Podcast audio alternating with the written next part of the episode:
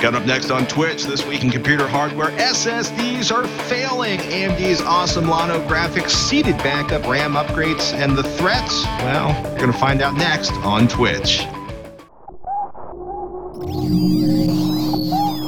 Netcasts you love. From people you trust. This is Twit. Bandwidth for Twitch is provided by CacheFly at C-A-C-H-E-F-L-Y.com.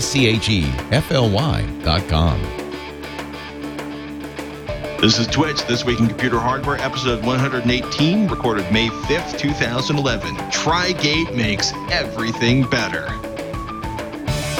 This episode of This Week in Computer Hardware is brought to you by Netflix. Watch thousands of TV episodes and movies streamed to your PC, Mac, or TV instantly. Plus, get DVDs by mail in about one business day. For your free 30-day trial, go to netflix.com slash twit. Welcome to Twitch, This Week in Computer Hardware. I'm Patrick Norton, joined as always by the man, the myth, the traveling legend. Not benchmarking, sunbathing. Is your sunscreen on, Mr. Shrout? Um, well, it's nighttime now, but it was earlier. Although I think if you look closely on the video on my forehead, there was a spot that didn't have any sunscreen, unfortunately.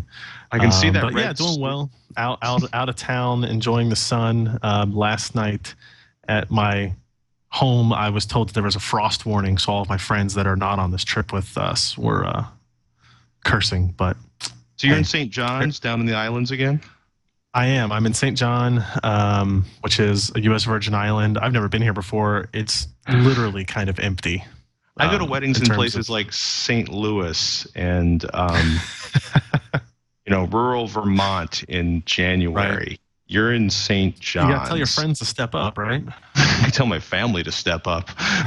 so we should probably get straight into the big news this week. AMD wept. Why? Uh, because out of nowhere, or not quite out of nowhere, but certainly, uh, Right. uh, you know, big announcement. Intel 3D, you know, CPUs, and everybody's like, "Oh, new three-dimensional." Then you get past the title and you go into it, and it's actually a radical change in the way uh, chips are architected. Traditionally, basically since the 1950s, transistors are flat, they're two dimensional, they sit on the surface of the silicon substrate. And jump in and, and correct my language at any point. And Intel's like, we've developed a 3D transistor, and it's going to allow us to move electricity more power, more efficiently, with less leakage. And at this point, I'm, mm-hmm. I'm, I, we were talking about it before we started. Like, I'm envisioning, like, you know, instead of flat silicon, these little like inch-high cubes, and I'm wondering how they're going to be cooled. And and it actually, it turns out, it's actually it's a radical change in how transistors are designed, almost it's it's almost like it's if they've put three gates, tri gates, into a single transistor to allow them better control over the electrical flow. And it's kind so, of I funny. mean- it's like it's oh, that's all they did, and then we'll talk about the performance and the power savings in a minute. Right. right. I mean, anybody that that's you know a math major, you know that there's no such thing as an actual 2D object to begin with, anyway, right? You know, unless you in geometry have that theoretical straight you know point is only one dimension type of thing. So basically, what they've done is they've taken a transistor and uh, made it taller. Hmm. Um, and and the result of that is is they have created more surface area for the gate of the transistor, and the gate is responsible for controlling how much electric goes through and how quickly the electric stops. The two very very important um, aspects of a transistor. And by adding more surface area to that, it has allowed them to gain more control over that electric. In theory, to allow more current to flow when it's on, less current to flow when it's off, and have quicker capability to turn that on and off easily. Um, now, this is all in conjunction with a move from a 32 nanometer transistor to a 22 nanometer transistor. I'm sorry, to a 22 nanometer transistor, which is their next step. You know, product shipping late in 2012, probably type of uh, of product release schedule. And you know, you- you're gonna AMD is also moving to 22 nanometers. Global Foundries is moving to 22 nanometers, but they are using standard planar 2D transistors, if we're going to use that terminology on things now. Uh, and that's what Intel had been planning on doing, right? They were researching that. I'm sure if you if, if you asked the people at Intel, they would tell you that they were looking at planar, they were looking at these tri-gate, these 3D transistors, and for their technology, they weren't able to get the performance improvements going from 32 to 22 with a with the flat transistors. So they have developed a way to do this in three dimensions, and and this surface area has done some amazing things. If you look at some of the numbers that Intel's quoting in terms of performance improvements, not like benchmark performance improvements, um, but what actual advantages you get out of it. Well, it's funny, right? Because you know, 22 nanometers the process. The next drop down is 14 nanometers, and um, somewhere around 90 nanometers, which is I want to say around 2003, 2004, current leakage became a, a severe issue. So the idea that the Right. the traces on the surface of the chip are so small, they're basically radiating electricity. You know, how small can we get them? How close can we get together? Do we have to move to optical computing? Um, and this is this is kind of a you know because everybody's like Moore's law. We love Moore's law. We got to keep that Moore's law going. We got to keep you know, um, basically, and Moore's law is all about putting more transistors on the chip uh, as quickly as possible. And you know, so by changing how the changing the process they were using in the construction, they they they were able to get it down to 32 nanometers. And they're yeah, they were going to push and shove and scrape. They're going to get it to 22 nanometers. But this is a fascinating level. You know, the you know, the, like one of the press releases from Intel is, you know, six, you know, basically look at a period at the end of a sentence on a web page and they're going to stuff six million transistors in that period. You know, this is, you know, you can geek out, you can get your, you know, numbers of Oh, yeah. angels, you know, dancing on a pin, but they're basically saying, you know, for equivalent performance levels, a 50% reduction in power, um, because they can clamp down voltage so much better in this in this particular construction. And I think we Right. got a picture in the in the uh, uh, we've got a picture in the uh, linked in the uh, show notes if you guys want to pull that up on the TriCaster. I just dropped in there. Um, but it's a really interesting idea. Is that by uh, by unless of course Google has failed me once again, um, or ImageShack has failed once again. Um, but the uh, the uh, it, the construction is really fascinating to look at. Yeah, it is. It- It's it's really cool to look at. Um, you know, and and like I was saying, that surface area allows us to just have more control. You know, and all this kind of like you're saying results in these big percentage improvements in certain areas. If we look at um, performance per volt, right? Right. How much how much voltage uh, leakage do you get at certain voltages and that type of thing? And you're seeing, you know, big improvements of you know 75 to 80 percent of the operating voltage of the 32 nanometer transistors that they're using today on the Sandy Bridge parts. So that means in the next generation parts, whether or not we're talking about uh, Ivy Bridge, which is the desktop notebook part or mm-hmm. upcoming Atom processors, that types of thing, you're going to be able to run at the same performance at, in theory, you know, 75% of the operating power. So while this is going to be good news for the desktop and in performance, if you look at it from a mobile standpoint, you look at it from battery life on things like your laptop. If you look at it for Intel's push into cell phone markets, they have Hmm? been struggling on this for so long, right? They Right. Moorestown platforms come out, nobody wants to use it. It's big, it's bulky compared to what ARM's processors can do. Even NVIDIA, This- or not NVIDIA, excuse me, like AMD is having success with the Tegra 2 and the smaller ch- chipsets. No, you're right, NVIDIA. Or the smaller tablets, which has to be, uh, yeah, sorry, NVIDIA with the Tegra 2, which has to be driving Intel absolutely crazy because they can't beat Oh, ARM. yeah. All of a sudden, NVIDIA's got another strong part that they can build their business around. And Mm-hmm. it's funny because one of the things Intel's been pushing in their in their press briefings for the last couple of years is, you know, a few years ago it was it's not about megahertz, it's about the amount of work done per clock cycle, you know, because they basically wanted people to stop looking at faster clock numbers because at some point Sure. gets it's it's pointless, right?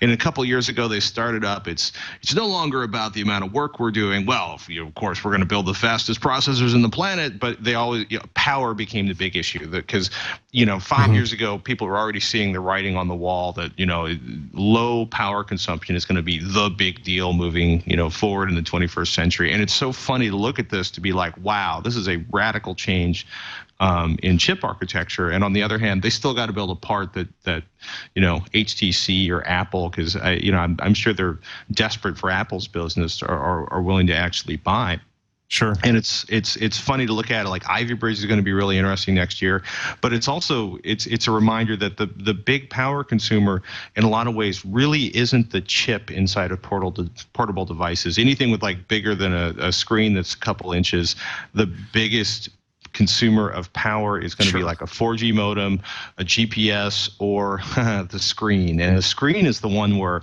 you know, Screen, when I'm thinking about like when I want my like three day notebook, I want to be able to use a computer for three days straight until they have to check me into the hospital from lack of like fluids and sleep.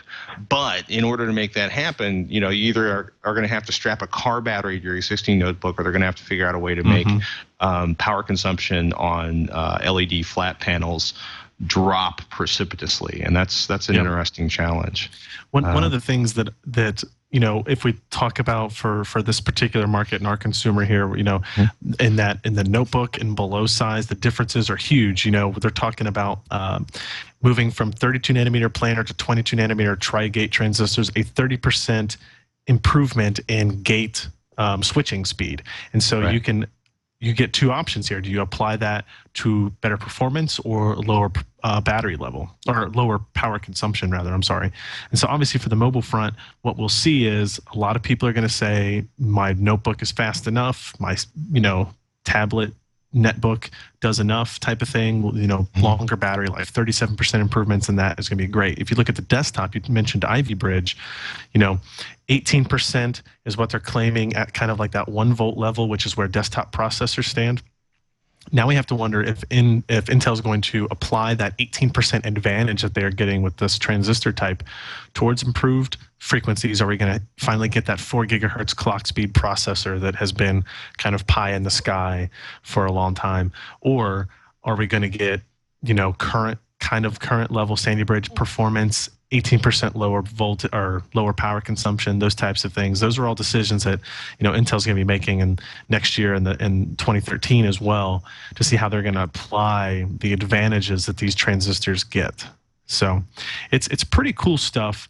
You know, if you've never studied how transistors work, um, and just just the incred- incredible size of them and I and by size obviously I mean how how incredibly small they are. You know, the news post that we posted on pcper.com has a video from Intel that's obviously a lot of marketing speak involved, but they do a really good demonstration of here's here's a human hair, here's the, the chip we just built, you know, and now we've got to go, you know, 10,000 times smaller even to go see one of these transistors type of thing. So, I mean, it's it's pretty cool. They even demoed Ivy Bridge running during this press event, right? So they demoed a 22 nanometer microprocessor using the Tri-Gate transistors. It's in production. This chip, um, they built an SRAM out of it, which is just like a memory module using 2.9 billion transistors, which is uh, a lot. That's uh, almost that's almost as much as Intel's biggest or Nvidia's biggest GPU, which was which was a monster. So, um, you know, not much is changing, I guess, for consumers, except that they now. I don't think anybody really worried that we weren't going to see continued improvement in processor technology, but now you definitely don't have to worry about that. Intel's done some really amazing things here. You know, AMD and Global Foundries have some pretty good improvements with their 22 nanometer process planned as well. I don't think they're going to claim any of the kind of the wild percentages that Intel's claiming here. Um, But even Intel admitted that they think they think their competition will be using this type of technology after 22 so at the 14 level that you mentioned before. Um, so they're going to have even more advantage for a little bit and um, you know some people might wonder if intel needed a little bit more competition help move things along a little bit faster. It doesn't look like they're, we're going to get it this month or next year even so. But it's it's, it's really really cool technology it's going to change a, a lot of what intel was doing for Right. 2012 Nvidia having a bad quarter. um, it basically, and it's funny because the, the the line you had here in the show notes is graphics shipments rise 10% despite falling PC sales. Nvidia shares Mhm. drop, and so it seems like the integrated GPUs on uh, in the chipset are getting to the point where they're dramatically impacting Nvidia's bottom line or, or or the GPU market in general. Yeah, so this this this report came out from a, a research firm that that focuses on the graphics market and that kind of stuff. And what they were saying is PC sales dropped about five percent from Q4 2010 uh, to Q1 2011. You know, that's that's that's that's bad news, right, for for the rest mm-hmm. of the industry. But they said graphic shipments go up 10 percent. And I'm going to put a caveat here because the issue with that statement is is they're counting a GPU as um, either a discrete solution, obviously like an NVIDIA or an AMD add-in card, and also integrated graphics on Intel Sandy Bridge processors and integrated graphics on Intel or an AMD's Fusion processors. So when you've got your CPU GPU combos, that's being counted as both a processor and a GPU in terms of these these these shipment numbers. So the 10% rise could be a lot of systems, notebooks, and desktops that are shipping with both a processor that has a Sandy Bridge CPU or a processor that has a Sandy Bridge GPU in it, and a discrete solution from NVIDIA or AM, and AMD as well. So that might be a little bit of where that 10% rise in graphics comes from. But either way, if you look at what NVIDIA has seen, is um, compared to Q1 2010. So if we look at it year over year, their growth is down. Like they've gone from 28% to 20% market share. That's not good news. Not at all. Intel Intel's has gone up by like five percent. AMD's gone up like three percent. Obviously, at the expense of, I guess, you do your math right.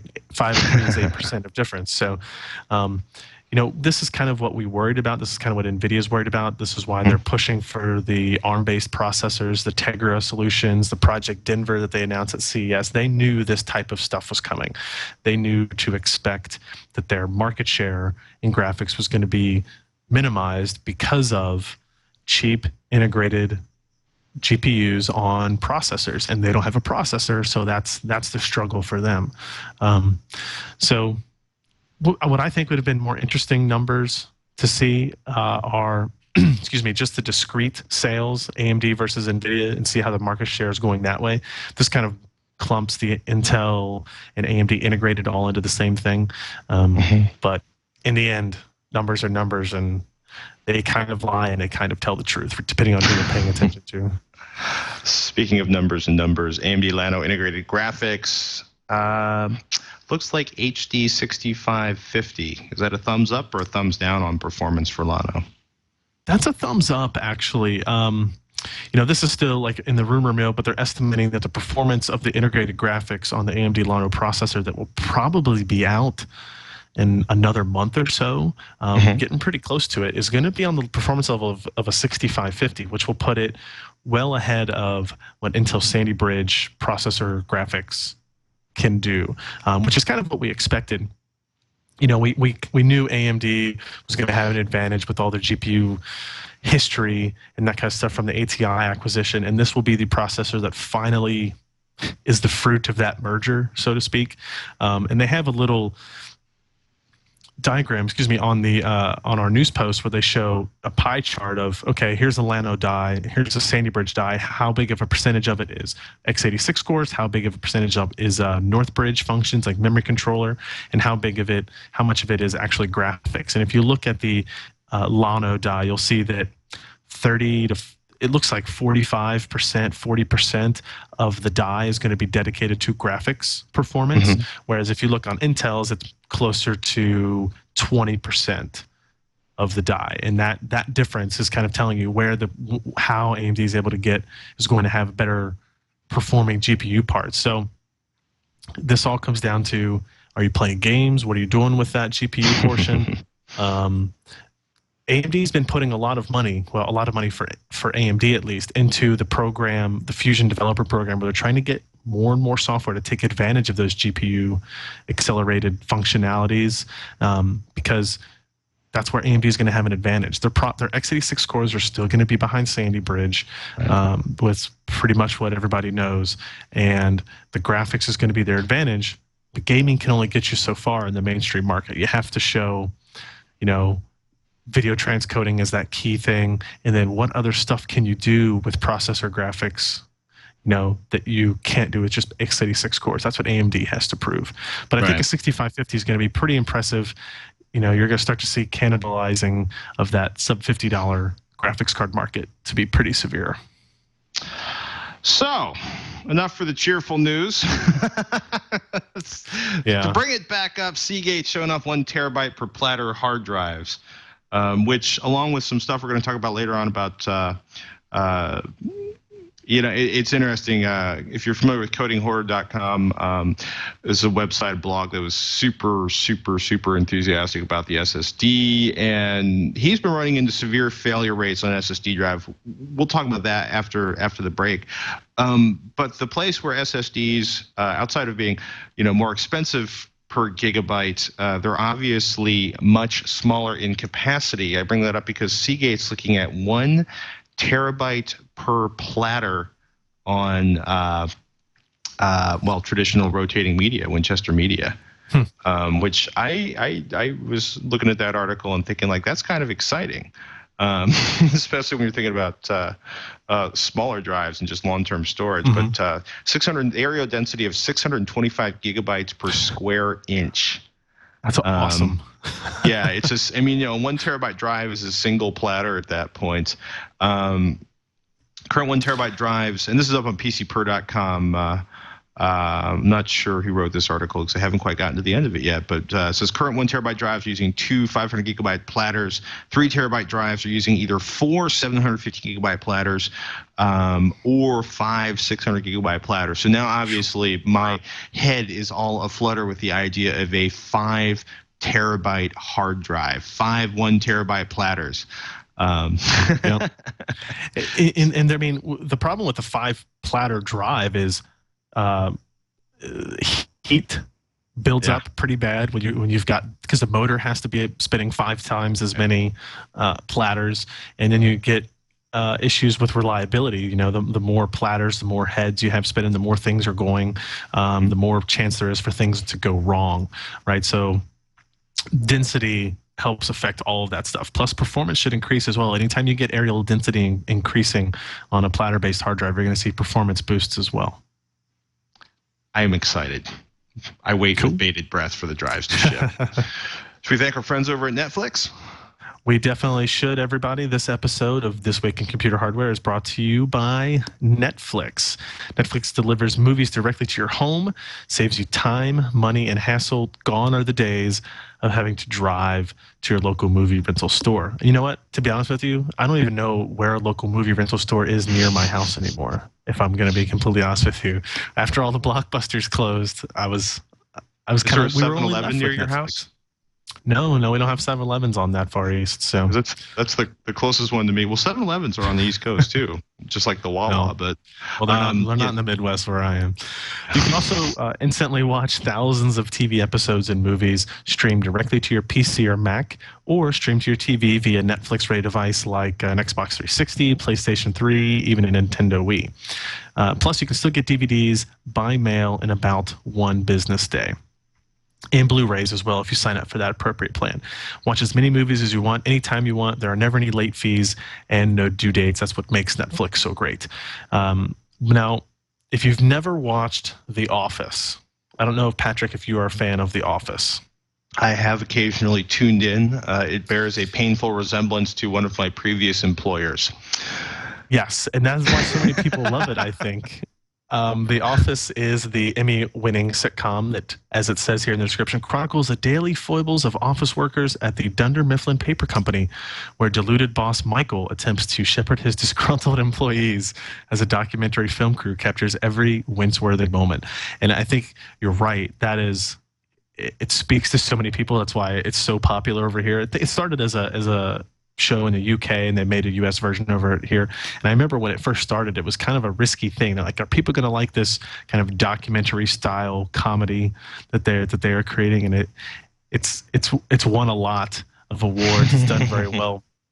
You can actually get the entire first season plus more streaming directly to your PC, Mac, or Netflix ready device instantly all I have to do is go sign up for an account and you can start watching The Office right away. I always I know I know Leo loves The Office because uh, lots of times when we do the show, he would always say Schrute, Ryan Schrute. He would always um, bring out the similarities of my name to uh, the beet farmer that is on that show as well. Um, but if you want to instantly watch that show or choose from thousands of TV episodes or other movies, when you register for a free trial membership, all you have to do is go to netflix.com slash twit, T-W-I-T, and uh, you can sign up for that or anything else, or start using one of the uh, DVD by mail, Blu-ray by mail plans. Uh, that's netflix.com slash twit, and we thank Netflix for their support of This Week in Computer Hardware. Thank you, Netflix. Oscar's worried about SSD failure rates thanks to codinghorror.com. He says, Hi, Ryan and Patrick. I recently came across this blog post about the high failure rate of SSD drives. Um, basically, if you go to codinghorror.com, you'll find that it's the top story up there. I'm wondering, do you guys have similar experiences? Any idea what's causing this? Is SSD drives re- reliability going to improve in the next few years? Thanks for making a great show. Regards, Oscar.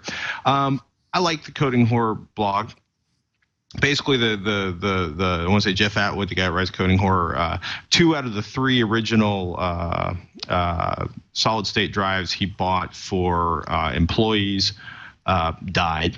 Uh, Crucial 128 gigabyte SSDs mm-hmm. he bought in two, October 2009. as of last month, two out of three of those drives failed, and then he's got a buddy Portman Wills, um, um, who has purchased eight SSDs over the last two years. All of them failed. A Super Talent, OCZ Vertex, two G.Skills, a Crucial, an OCZ Agility, and two uh, Intel uh, X25Ms. Um, I found that deeply fascinating. I also want to know what the delete expletive he was putting those SSD drives into and what kind of power issues they have in his community. Right. Um, you know, were those all because you know here's the here's the deal the the the reason Intel was able to kind of jumpstart the solid state drive market so quickly um, is you know one they wanted to fill excess capacity at fabs they wanted to sell more memory um, SSDs mm-hmm. obviously provide a performance jump. It's very exciting. They went to people like Dell and HP and Asus and said, "Hey, we want to sell you solid state drives," and they all, you know, grabbed the garlic and the crucifixes and went, "No, we will be dealing with terrible, terrible failure rates, and we'll have to deal with, you know." Half of the way computers are built has less to do with maybe you know providing the maximum performance or the best experience but minimizing the number of complaints when products fail um, which is a gross mm-hmm. oversimplification, but basically minimizing tech support calls is critical. So they said, we want you to deliver this amount of mean time between failure. And Intel went great and through a number, basically delivered five times that or something as an estimated mean time between failure. Um, um, hmm. I've, I've got SSD drives. You've got SSD drives. Uh, Roger uh, from Tekzilla has SSD drives. There's an SSD drive. My wife's MacBook Air. I don't yeah. know anybody that's had two uh, SSD drives fail, much less eight. So while I, I, I appreciate, bad. yeah, part of me appreciates, uh, you know, Jeff, who's, you know, because his he starts it off with as an early advocate of solid state drives, and he links to the articles. I feel ethically and morally obligated to let you in on a dirty little secret I've discovered in the last two years of full time SSD ownerships. Solid state hard drives fail a lot. Um, and here's the thing: like, on one hand, you know, I admire him by being like, I may have, because you know, part of what makes this article so funny is he basically goes into this whole sidebar about the hot versus crazy chart, and because he's basically that. saying um, um, that you know he he he doesn't care he just bought like an ocz vertex 3 um, um, yep. you know, and he's like, just make sure you have a good backup plan and make a, make sure you back up regularly. Um, you know, so on one hand, it's it's kind of it's kind of funny because he's like, yes, they fail. We've had them fail. My friend is his eight fail, but I just bought a new one because they're so stupid fast. Um, so on one hand, you know, one of the things I admire about coding horror is the dude's really good at crafting titles and content that is compelling. Um, uh-huh. Yeah, as in good SEO and, and good eye gathering. And you know, there's nothing, you know, there's there's no, you know, it's it's it's not quite as bad as those two guys who delayed their review of Toy Story 3, so they could be the two people that didn't give it like 100% on the tomato meter. Um, mm-hmm. but you know, and I'm I am absolutely not denying that he's had fails and other people have had fails and his friend Sure. has had eight fails. But I'm saying this is circumstantial evidence. Um, You know, if if you know everybody, if you know, do you ever yeah. do you wonder do you wonder if the guy who has eight SSDs has some configuration issue or something like that that has that eight SSDs that have failed on the span of 15 days to 512 days. Yeah, and from one, two, three, four, five manufacturers, and that's what I mean. That's what like, and dude, I I I don't know Portman Wills. Uh, I, I'm Yeah. sure he's awesome as a human being, but when I see like. You know, I've I've been in situations where we've had hardware from multiple vendors fail due to electrical issues or stuff like that. So when I see eight Right. drives from five different, you know, I want to know what is he doing, and not because it's his fault, but because that's just an that is like you know what I mean. The the bell curve is you know It's good this data guy point. over here.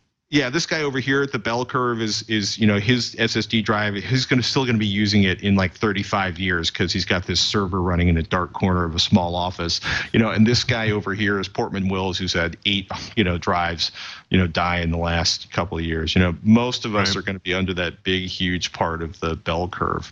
Um, I think is- I think one of his one of his points here is that he's still using them, and he says he uses SSDs as if they're going to die. And I think, as we often talk about on the show, you should use all of your storage devices in that way. You know, Yes. hard drives or SSDs. You should always assume that tomorrow your computer is not going to to turn on be, or your hard drive is going to be dead and you need to have your backup plans in place to take care of that regardless if you're using an ssd or a spinning disk right Yeah. they both have the potential to fail um, you know I, I i've sent this article now that, that you showed it to me over to our storage guy and hopefully he'll be able to make some kind of comments on it as well kind of give his idea nobody has, that i know has used more solid state drives than he has Right. the idea is how long has he used them over a continual basis too so I was thinking about that, like uh, about Alan and and about uh, Anand over at Anandtech, Alan, who's who does the analysis for you guys at PC Per, and, Mhm. and I, you know, something I, I remember telling somebody back when I at one point I had tested like every notebook from every manufacturer, like every like the top five Right. manufacturer. I'd, I'd probably been through 50 notebooks in this two year period, so they've been every notebook, but at least one example of every major model. And I said to a friend of mine, it's like you know, I can't tell you how well this notebook's going to last in two years. I can tell you how well it's going to benchmark, you know, and this and that and the other thing. I can tell you how usability yeah the, the notebook I carry, you know, full time performs. But it's, you know, it's one of the downsides of do. reviewing products is more often than not, you get a product for a week, you get it for a month, you get it for six weeks, you know, and, you know, my, even if you, know, get to keep the drive you know if, if we've got 15 drives we can't put them all on a machine that's going to be used every day to do like long-term studies. We just don't have Mm-hmm. that capability as you know the small outfits that we tend to be so even the big outfits can't you know justify i mean yeah i don't even think consumer Yeah. i mean i'm trying to imagine consumer reports like running you know a bunch of ssd drives use because they have to do the exact same things with the exact same parts and relative to the exact Mm-hmm. same configuration and do it for you know it would be cool if we could test every if it would actually it would be really cool if we could go into the future and find out which things are going to fail more often but we're curious uh, twitch at uh Twitch at twit.tv is the email. If, if you've been running into a lot of SSD fails, or, you know, because we were talking about this on Techzilla too, if you're running into a lot of SSD fails, especially if you're doing corporate IT or if you're you're working for a, a computer company and you get a lot of uh, uh, uh, drives coming back, we're really curious to hear about that one. Speaking of which, uh, Dan from Illinois wrote in. He's got a OCZ Vertex 2 120 gig SSD. He says this drive ran amazingly fast and access times were insane. He's got it in all caps. After about two weeks of running it, my system started locking up whenever I would do something in Photoshop that required the use of the scratch disk. Thinking Photoshop was going nuts, I rebooted and tried again. Same thing, locking up, hesitating, lagging. I tried loading up Firefox, the same thing. Everything on my system is now lagging out horribly. After talking to a friend, he mentioned that I probably bricked the drive because I did not turn off prefetcher and index of that hard drive since SSDs do not like these functions. What is the general rule of thumb when running an SSD with Windows 7 or XP? I know never defrag, but what else should be disabled, enabled, so my new shiny OCZ drive can run for years to come? Um, it's interesting um uh, I, well obviously he's not quote bricked the drive because um, it's still running and it's still operating the operating system and all that kind of stuff. Uh, I don't ever turn off indexing on the hard drive. Indexing is is an important function of Windows 7 uh, in terms of usability and being able to search things. And I have never turned off whatever the prefetcher is. I, I don't do any special configurations with Windows 7 at all. I just install Windows 7, boom, it Mhm. handles all the other kind of stuff that it needs to do. So um, I'm, not, I'm not really sure what to say about this. Yeah, I mean, I've I've heard. I think it was Tweaktown who did the article that that they were like, you know, disable index, uh, disable indexing, enable write caching, um, disable defrag, disable system restore, disable superfetch, disable prefetch. I, you know, I, I'm sorry. I probably should have sent this to Alan.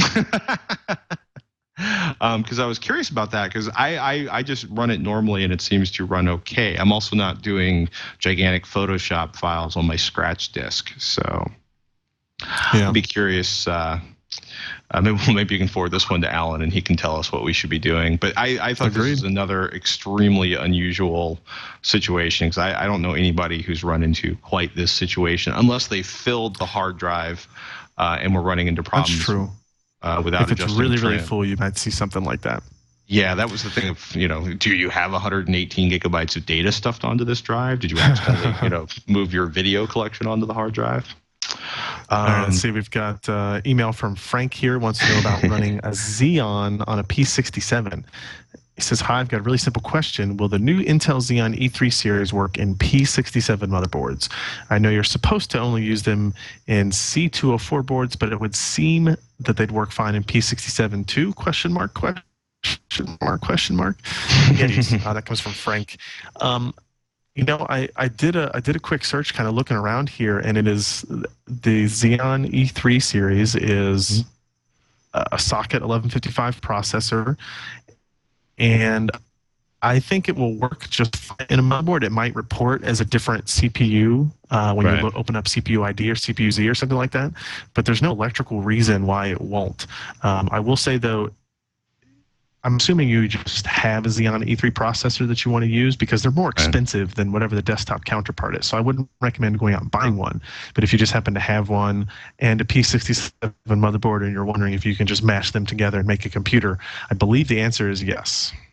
I mean, is there any point other than than a desperate desire to have like six cores and run 12 threads? I mean, is there any advantage? I mean, basically like six core Intel. So, you know, at the high end, there's six cores. Most of them are four cores. Uh, yeah, that's what I'm saying. It, it- the E3 12 is megs I of cache.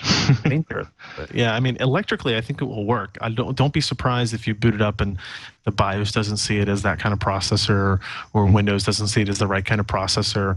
Um, you know, and make sure you're using the latest BIOS. Just, I think it will work. I, you know, you're not going to. Fr- let's put it this way: I don't think you're going to fry anything. At the worst case, it won't Right. post. What I think will happen is it will report the wrong processor ID and blah blah blah, and maybe Windows will be a little confused, but it should run and it should use all of the um, resources on that CPU without a problem. Oh, hey, you know what? Um, I just found something I was looking for before uh, from the MSDN sure. blogs at blogs.msdn.com for engineering Windows 7.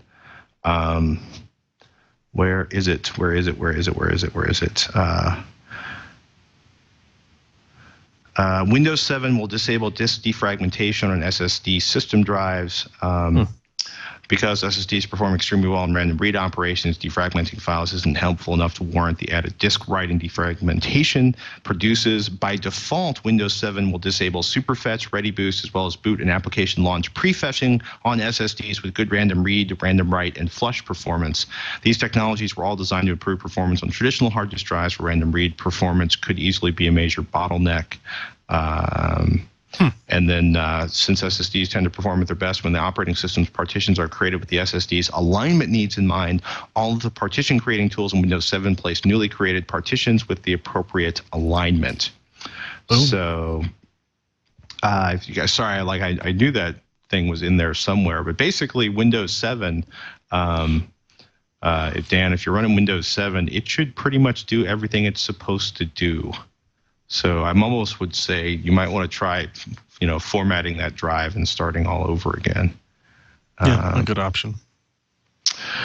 Simon's got a relatively painless question. He says, "Hi, Patrick and Ryan. Love the show. Listen every week. Thank you, Ryan.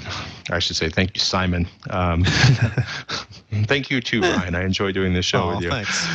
he says, I have a desktop PC with an Asus P5LD2VM slash S motherboard. I currently have 2 gigabytes DDR2 RAM. I'm looking to upgrade to 3 or 4 gigs of RAM. The RAM is currently in two 1 gigabyte sticks. I was wondering what would be the best way of upgrading. I'm running uh, Windows 7 32 bit. Will I see a performance increase in everyday computing going to 4 gigabytes from 2?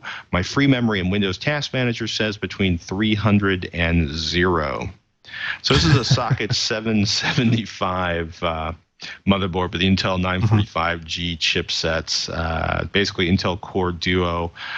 My first thought is like, you know, 32-bit Windows 7, you're only going to see three gigabytes of RAM. My second thought is, I'm not even sure. Will this motherboard even support four gigabytes of RAM? Oh, I'm sure it will. Yeah, yeah, yeah. Sure, yeah. yeah.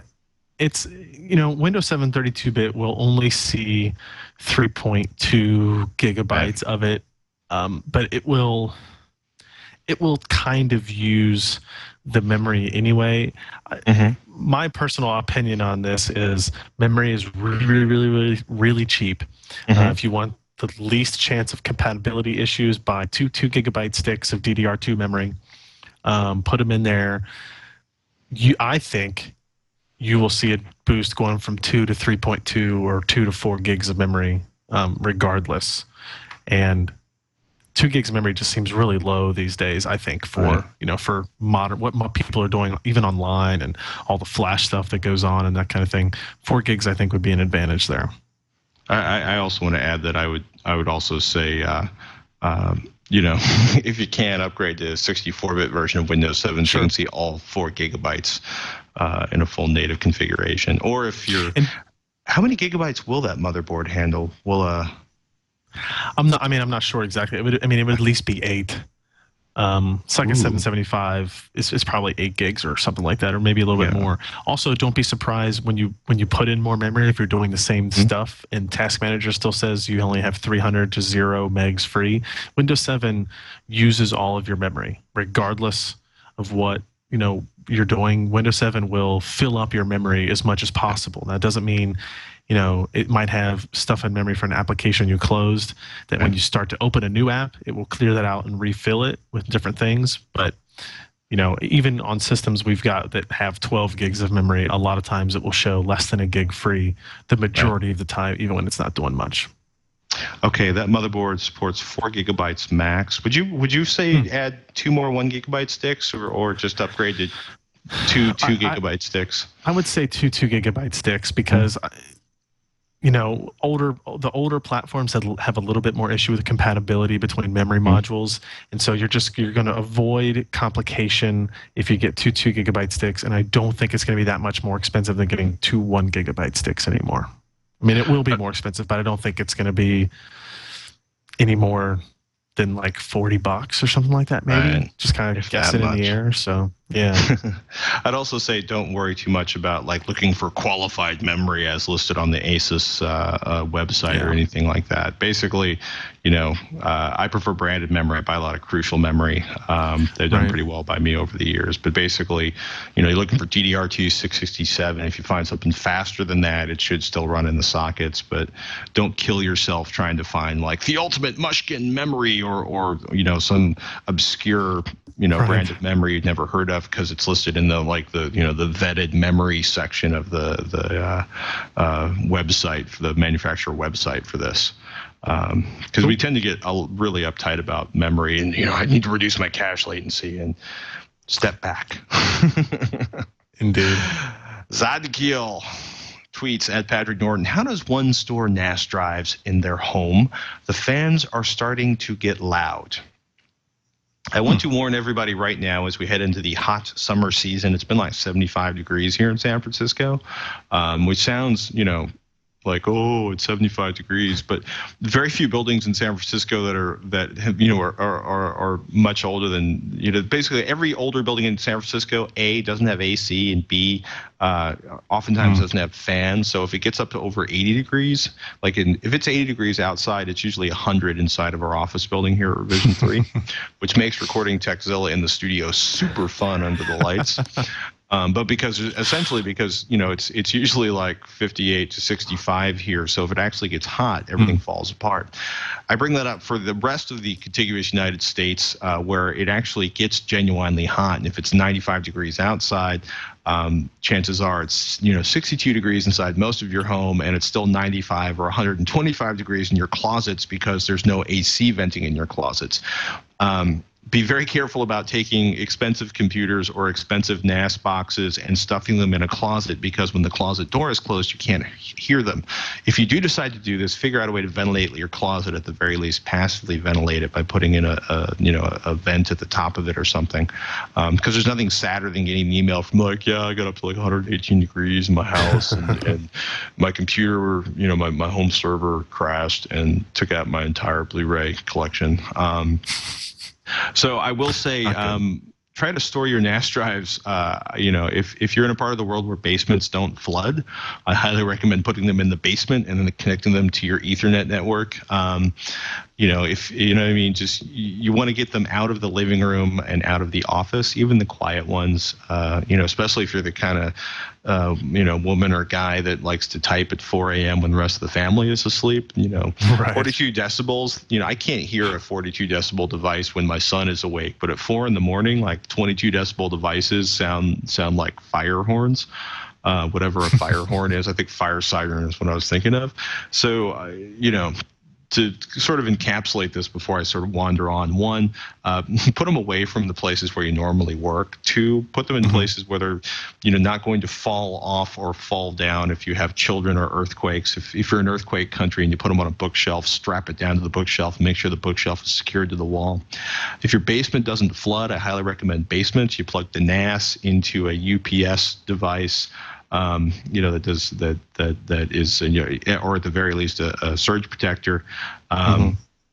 and attach it to the uh, gigabit ethernet network in your home um, you know if if you have issues with huge temperature changes or a lack of cooling i would you know basically if your garage gets up to 120 degrees in the summer because there's no ac and there's no uh, uh, ventilation in there i would hesitate before putting my expensive data mm-hmm. in my expensive nas drive in the garage where it gets up to 120 degrees um, am i missing anything the, um, get quieter fans yeah know. that's that's yeah, an option too. Of, that that is definitely or see if there's an option for turning down the the speed on the fans inside the NAS box. Because uh, yeah. the problem is you know hard drives generate heat especially when you're accessing them it, it would suck to minimize the noise and corrupt your data or kill a drive. That just always yeah, sucks. don't, don't kill that. Um, let's see Kyle uh, has an interesting question here. He asks I currently have my monitor on top of my desk in front of an open window. Since it's the only window in my room, I like to have it open all the time. Am I doing any damage to the monitor, short or long term, by having the window open all of the time? I close it when it rains, of course, and I live in the Twin Cities, and it doesn't really get humid here. Um, it's kind of interesting question. Uh, obviously, closing it when it rains is very important. Water and uh, large LCD monitors probably don't work out well. Um, I don't. I can't think of anything if if, if it's not super humid. Um, mm-hmm. You know, air control or or uh, HVAC systems and quality know, control of the air environment is always a little bit better. But I can't imagine you know the sunlight doing anything other than maybe bleaching the paint on the back of the of the monitor or something like that maybe making yeah. it a little bit hotter than if, it would normally you, be if you're in you know thunderstorm territory um, and you're not home all the time, close the window before you leave the house.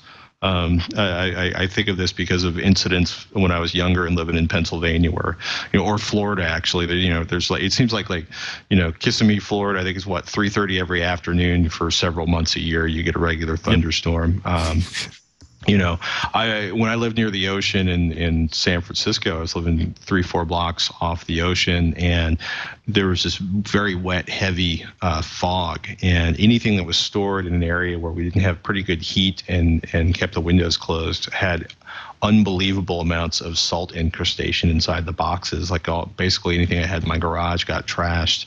But yeah, a window. If you you know shut the window when you leave. Um, you know, uh, I, I my my thought was like, doesn't the monitor block the nice flow of fresh air? um, True, true. Uh, you know, but other that, that was my primary concern. You know, if you're near an ocean, you it's have also issues. probably not good for viewing it, right? I mean, you've got if the sunlight's coming right in and your screen's right here. It tends to be a I mean- little. Well, actually, that's that's not entirely true because like if you're if you're configuring a home theater and you have a, a decent LED, one of the reasons they started playing around there, there's this whole s- system of you can kind of hack it yourself by basically putting some LED lamps behind your your home theater, uh, your your HDTV, so that you create sort of a, a light halo of light around the screen. Because going from a black room to a bright screen kind of makes your eyeballs explode out of your head. Yeah, Um, that's true. but uh, yeah, you know, plastic might fade. You know, uh, Yeah, thunderstorms eh, if the that's a big window's not shut. Um, but uh, you know, I don't know. Kids throwing baseballs through the window. I mean, people. Is it on the first floor? Is somebody gonna see your nice monitor there and and and you know reach Yoink. through your window and steal it? Um, you know, I think you're fine leaving it there. Yeah. Yeah. Um, you know, that's that's that's pretty much everything I can think of. Um, Do we have time for one more question, or should we Sure. quit? Sure. Let's let's, let's a- do uh let's do crash plan. This was interesting. Uh, uh, Daniel uh, Daniel wrote in from Ireland. Whoops, actually, I'm, I'm looking at the wrong question in there. I think I just managed to uh, skip forward. So, uh, yeah, it is Daniel in Ireland. Sorry, it's Dennis in Ireland. Says a few weeks ago, probably more. You, you mentioned the size of storage you guys have and the problems backing up all the data to the cloud due to either the speed of the uploads. Be thankful for what you have. He says in Ireland we are still in the stone age on broadband speeds, or maxing out your monthly upload usage caps on whatever providers you use. Obviously, Carbonite got the most limelight. Hey, Carbonite's a sponsor, and I've been using them on and off for years. But did you mention you did mention CrashPlan briefly? So as Carbonite is not available to us in Ireland, I had a look at CrashPlan, and it is excellent so far. The reason he's emailing though is because of CrashPlan's seeded backup service.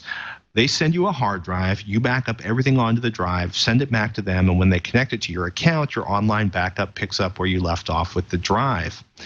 I haven't tried this cool. part of the service as I'm not sure it's available outside of the USA, but it certainly sounds good, he says. Also, the free version of CrashPlan doesn't let you back up to the cloud, but it does let you back up to computers at other locations.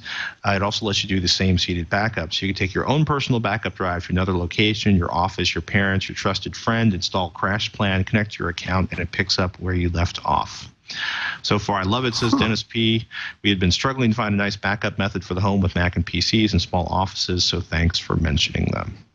So, yeah, hey, you know what? If you're outside of the US and you can't get Carbonite, by all means, check out CrashPlan. And I wonder if they'll send me The- one of those the- new Seagate 5 terabyte drives that I want so badly to see The, the peer-to-peer option sounds pretty cool, right? I mean, Yeah. if you've got a home and an office, you know, that are separated by a good amount, just bring a hard drive back and forth, swap it once, and have them back and forth to each other. That sounds like a pretty good idea to me.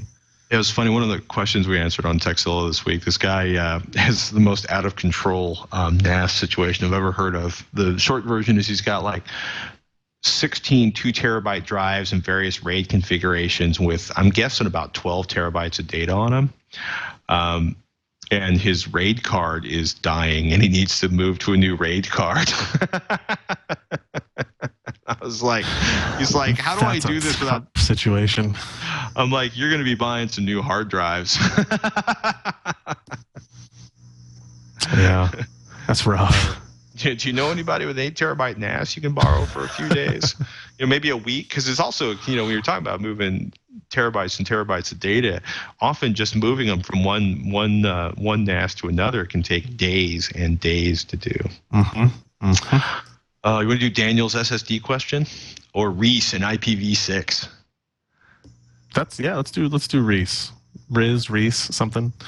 Uh, he wants to talk about IPv6 and how it will affect him. I'm an Australian subscriber to your podcast and thoroughly enjoy the show. Great job, fellas. I have a mixed hardware software question regarding the eventual switchover to IPv6. Is this likely to affect us consumers in the future? What types of hardware would be affected? I assume only internet facing machines, i.e., servers and routers and the like, rather than internal machines uh, are going to be affected. Will IPv6 devices be able to talk to IPv4 devices, or is it more like a supernet, therefore another logical internet? Um, I think your kind of assumption of only internet-facing machines need to worry about this. If you're, if for instance, in, if in your home your router's IPv6 ready, that's the usually not always, but usually the only machine on your network that has an actual external IP address. Everything else is using like a 192.168 blah blah blah IP address, and those can stay IPv4 internally uh, on your home network for as long as you want, right? You're not going to run out of IP addresses in that range in your own internal network. Um, so I think it's really, it really, I think, I think it's it is servers and, and internet facing machines, your router, something like that, is really the only thing that's going to be a potential issue. Unless, yeah, I mean, it's kind of funny. I've I uh, I've been assiduously avoiding researching how Comcast plans to deal with IPv6. Cable modems are going to have to be upgraded. I think in a lot of cases, um, that type of thing. So that's I mean that really falls on to Comcast and your local cable company or DSL provider to, to try to figure out what's going to happen with that. hey, look at that! There is a Comcast IPv6 information center. There you go. Wow. This site is intended to provide the latest information about Comcast IPv6 related work. We are conducting several IPv6 technical trials in our production network with customers in order to prepare for the transition. So they participated in uh, World IPv6 Day. Um, 6RD deactivation is planned. modern routers claim support for IPv6. So I, I, I think Yeah. I think most people will be okay. Now there's always the possibility of well they had IPv6 support, but they really couldn't test it on much. So you know we're just going to say it and throw it out there and see what see what sticks. So you know th- there will be headaches, I'm sure, just like the analog to digital TV transition, right? But hopefully it won't be that bad. It's interesting. Like they said, they're okay. They did their first IPv6 native dual stack over DOCSIS. Uh, basically, the DOCSIS 3.0 that's the, the the cable modem standards. Uh, uh, and they set it up so users quote can now access content and services natively over both IPv6 and IPv4. So they didn't have to do any uh, tunneling, translating, or NAT. They can access IPv6 and IPv4 directly at high speed in an unencumbered fashion. Uh, quote, this is a tremendous milestone for Comcast, cable operators, and the internet community at large. So that's actually really cool in terms of, you know, making IPv6 function in the home. It's going to be really, I mean, it's, it's, it's kind of funny because people have been moving towards IPv6 forever. Uh, the government, the federal, like U.S. federal government uh, made IPv6 compatibility a standard for all the routers and, and computer hardware they were purchasing years and years ago. Um, specifically, so that any new equipment they bought would be ready for the IPv6 transition. Um, you know, I, I think it's going to be interesting to see what you know when people eventually flip the switch, what routers are or are not impacted. Uh, and the other thing is, you know, correct me if I'm wrong, but they can pretty much leave IPv4 running as long as possible, as long as they own the IP addresses on that network. Um, you know, the, the, it's you know the, the whole point of of of creating uh, IPv6 was to deal with the fact that they're running out of IPv4 addresses. Um, so I think it's going to be uh, uh, I think it's going to be interesting to see if it, you know, I think it's going to impact large web providers and hosts and uh, ISPs a lot more than it's going to impact end users. Because again, this goes back to the thing I was talking about, you know, with with uh, with SSDs being provided by big computer companies, is Comcast doesn't want to get 24, you know, 24 million or 27 million or however many subscribers they have now calling up uh, because IPv6 broke their connection to the internet. Um, so it'll it'll be interesting to see how this is implemented Nice. and how long it takes to roll out. Um, I, I normally, you know, talk a lot of flack about Comcast, but generally speaking, my internet doesn't break and it runs fast. So exactly. Exactly. that's pretty much all I can ask for out of an internet provider. Yep. So, will you be back in uh, Ohio next week, or will, are we going to get another little call from Kentucky, an but exotic, yes. a new Kentucky, oh, but yes. Are you? Is it the Derby this weekend or next weekend? It is this Saturday, actually, and we found a local bar here in the islands that is having a derby party on Saturday, actually, which is kind of funny. Nothing says the Virgin Islands like a mint julep. Yeah, yeah, and big hats for the women. Oh Ah, man, It's crazy. Eh, it'll be fun. I think we're gonna call uh, draw the line in the sand. Call that the end of this week in computer hardware. Twitch at twit.tv is the email. We love your questions. We need your questions. We want to hear. And, and again, we asked earlier if you're running into SSD failure rates that are higher than you expected. Tell us about it. If you see some news that excites you, tell us about it. If you got a computer question, a hardware question, tell us about it. Um, in fact, we should probably talk about uh, the 4G stuff we were looking at. Verizon 4G LTE, very fast. Very, very fast. Shockingly Not here. fast here. Not here. I have a modem, but it's not here. Imagine that. No 4G in the Virgin Islands. There's no 4 I could drive eight miles east of my house and probably run out of 4G coverage. And that's the problem with 4G is it's not everywhere. With that bright and Yep. cheerful note, I'm Patrick Norton. I'm Ryan Shrout. we'll see you next week on Twitch.